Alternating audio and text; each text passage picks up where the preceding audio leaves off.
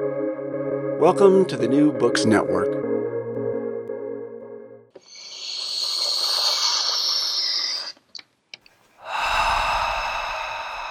Hi. Theory.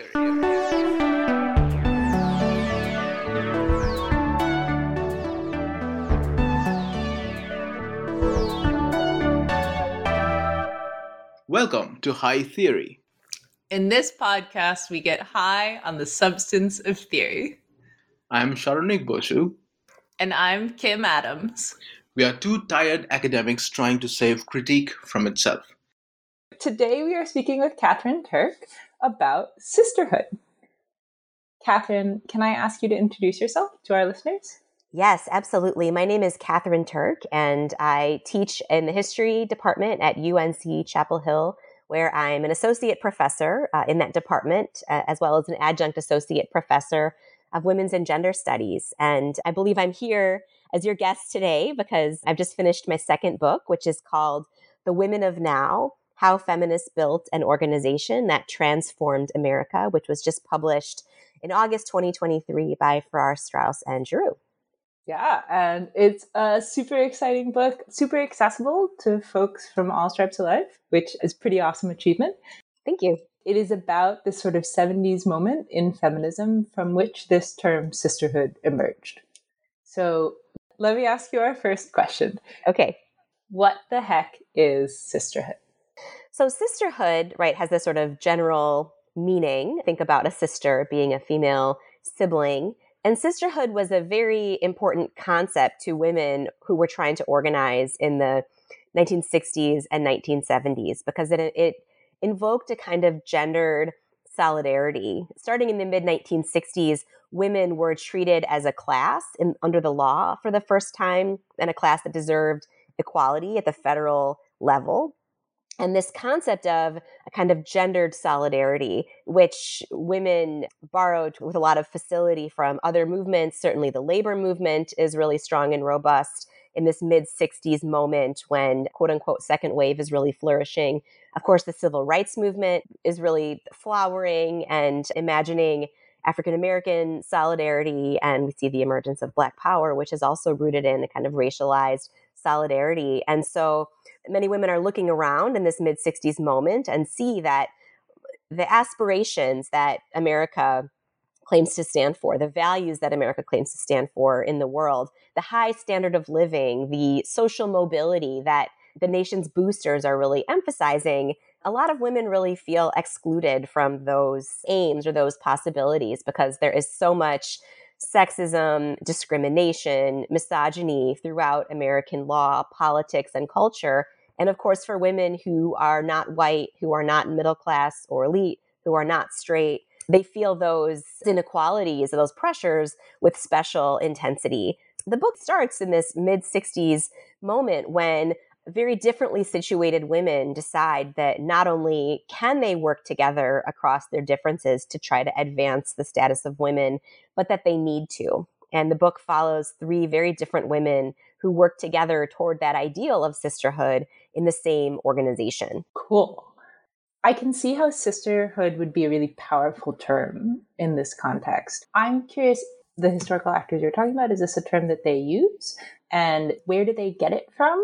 Like, how do they come up with the idea? Is it like the church and nuns? I could think of like the biological family. Sort of what kind of sisters are they?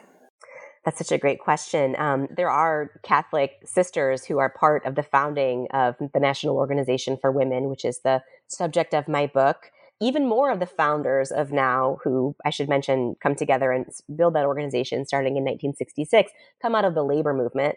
And the context of union brothers, union sisters is quite powerful. One of the, the women I write about early on in the book, a labor leader from Wisconsin named Catherine Conroy, is increasingly frustrated as she works through her leadership post in the Communication Workers of America, which is her union, that the brothers, the so called brothers in her union, who the union expects will be thinking and fighting on behalf of everyone in this union family, are really putting their own needs first and complaining about aspects of their jobs that to Conroy feel kind of trivial by comparison to the women in the union who are systematically funneled into low wage, dead end, incredibly difficult jobs. And so I think the familial metaphor of sisterhood implies a kind of gendered connection and solidarity, but also makes a kind of aspirational claim that brothers in this human family need to treat their quote unquote sisters more fairly. Cool. That there's a kind of equality among siblings,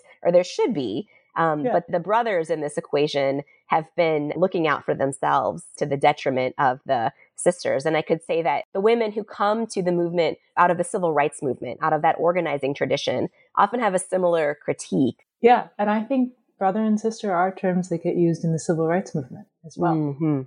Yeah. In the 1963 March on Washington, for example, where Martin Luther King gives his electrifying I Have a Dream speech. There were many important women leaders of that movement who'd been building it and advancing it for a long time. Those women leaders were excluded from the major speaking roles at that iconic event. So through that movement too, there's a sense of, you know, we're all trying to advance our race together why are the men not making more room for us at the top and also for our specific concerns like why aren't they thinking more expansively about this human family that we're all a part of. Cool.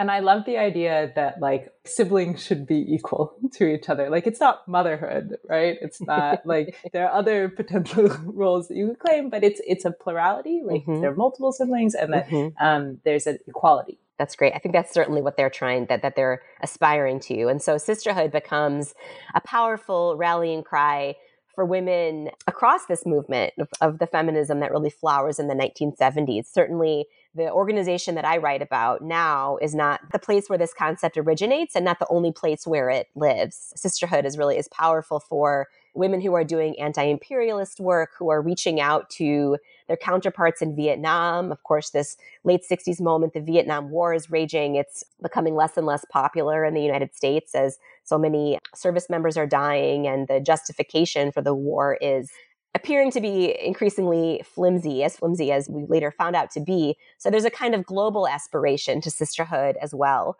a kind of equalizing among siblings in this metaphorical family, but also a kind of connection to perhaps long lost sisters or alienated sisters or far away sisters, that they're part of this human family too. Let me ask you then mm-hmm. how do I use sisterhood? Or how do your historical actors mm-hmm. use the term sisterhood?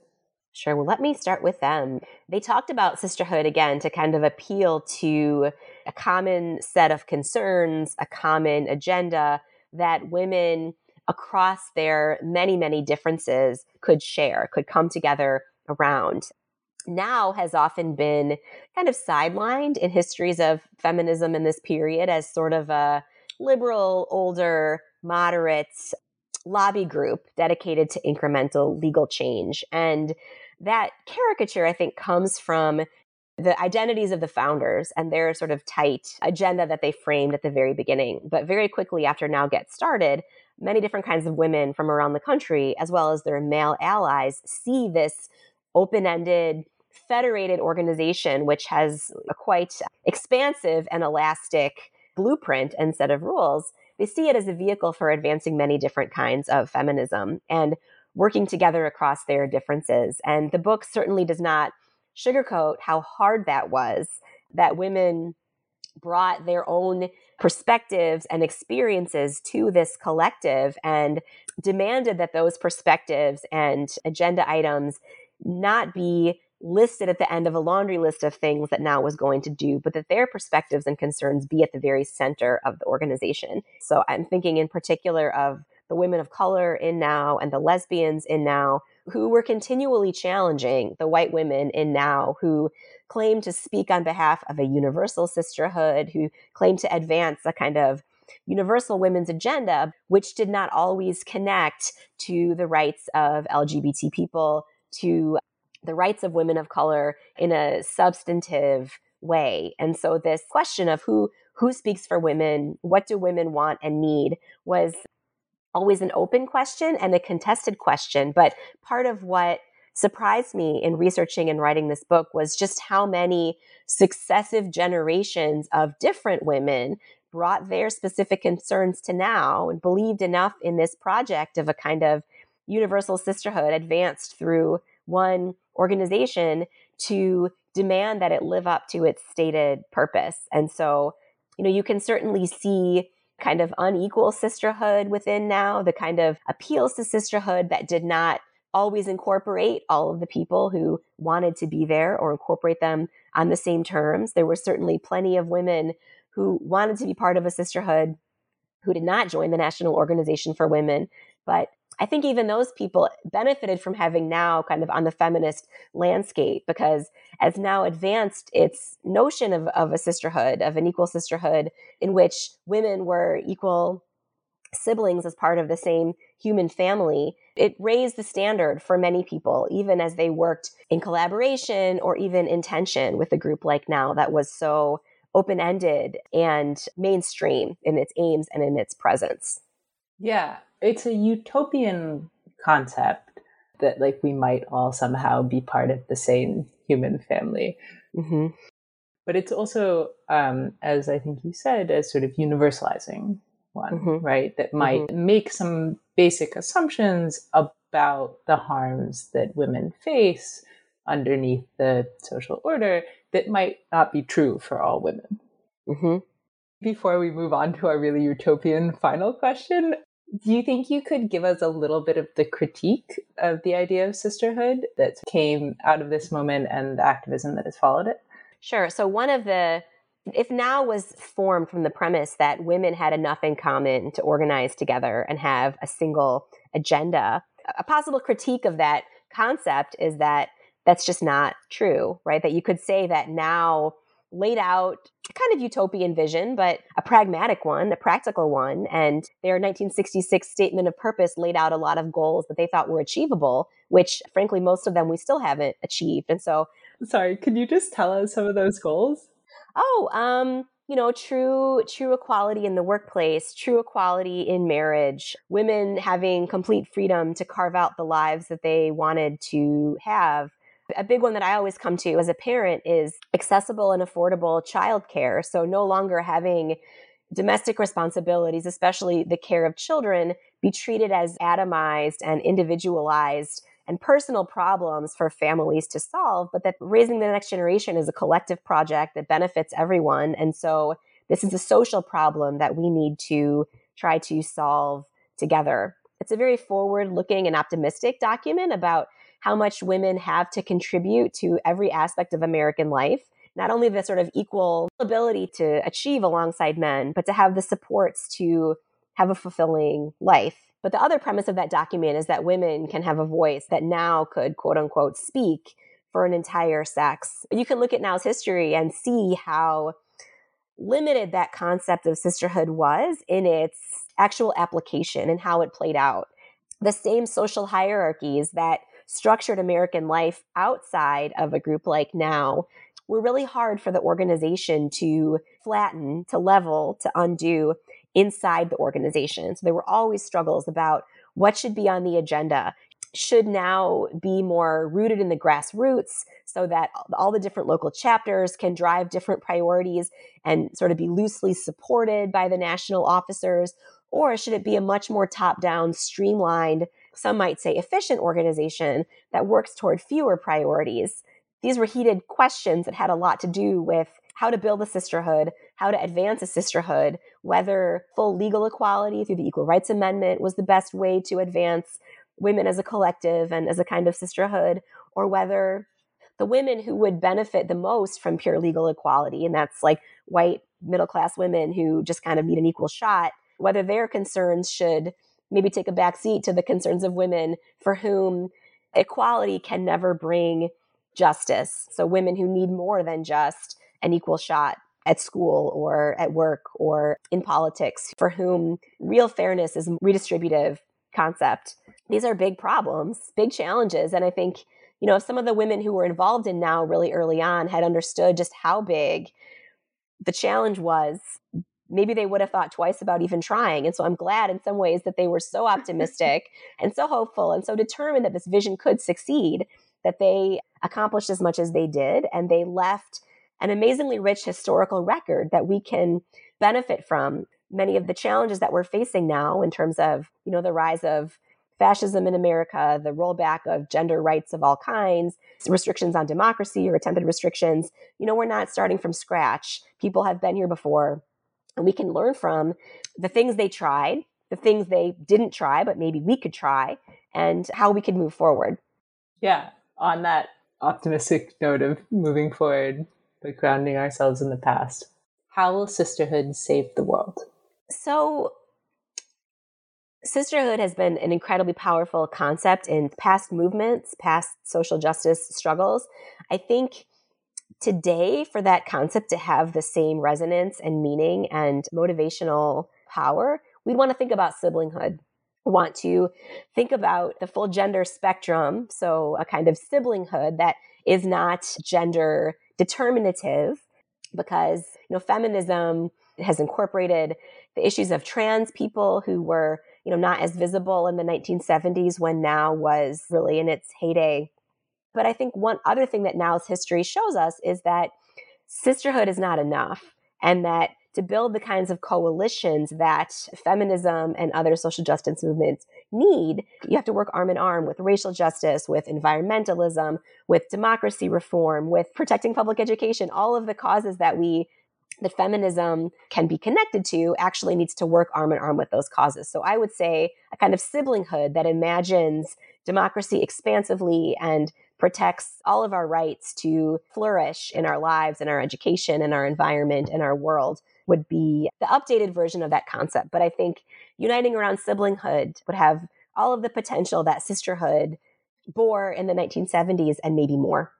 Brilliant this might be a little bit of a detour, but I wonder if you might say something about the idea of the nation. Mm. You know, we're talking about American feminism, which is a particularly right. specific historical concept that mm-hmm. uses mm-hmm. sisterhood in a particular way. Mm-hmm. Not to say that term wasn't used elsewhere, but what's national about this organization, this term? Yeah. You know, I think for NOW, the founders at least were thinking about advancing women and building a sisterhood within the bounds of the United States, in part because the founders, at least, were really focused on changing law. And they're thinking about the American system of laws, they're thinking about state laws. So that's perhaps why they framed the organization as they did. But in the 1990s, I mean, the book ends uh, thinking about how powerful the vision of a global sisterhood really was starting in the 1980s with the election of Ronald Reagan and a more conservative turn in American politics and culture, a lot of feminists do start to look overseas and build those, strengthen those links to women in other countries. If you think of the nation as a human family and siblings within that nation, that's a powerful concept. There are a lot of concepts that feminists can effectively appeal to that come with the values of the nation, the laws and traditions of the nation the historic inequality that certain people have faced inside the nation. And yet, many feminists have always understood that changing the nation is not enough. Yeah, uh, we have to change the world. Thank you so much for coming and speaking with us. It's been a pleasure. Thank you. Same here. Thanks for the invitation. I enjoyed being with you. And thank you for listening to High Theory.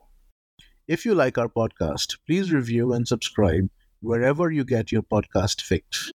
Owen Quinn composes our theme music, Saronik Bosu and Kim Adams edit our audio, and Saronik Bosu manages our social media. You can find High Theory on the New Books Network and also on hightheory.net. We hope you have a highly theoretical day.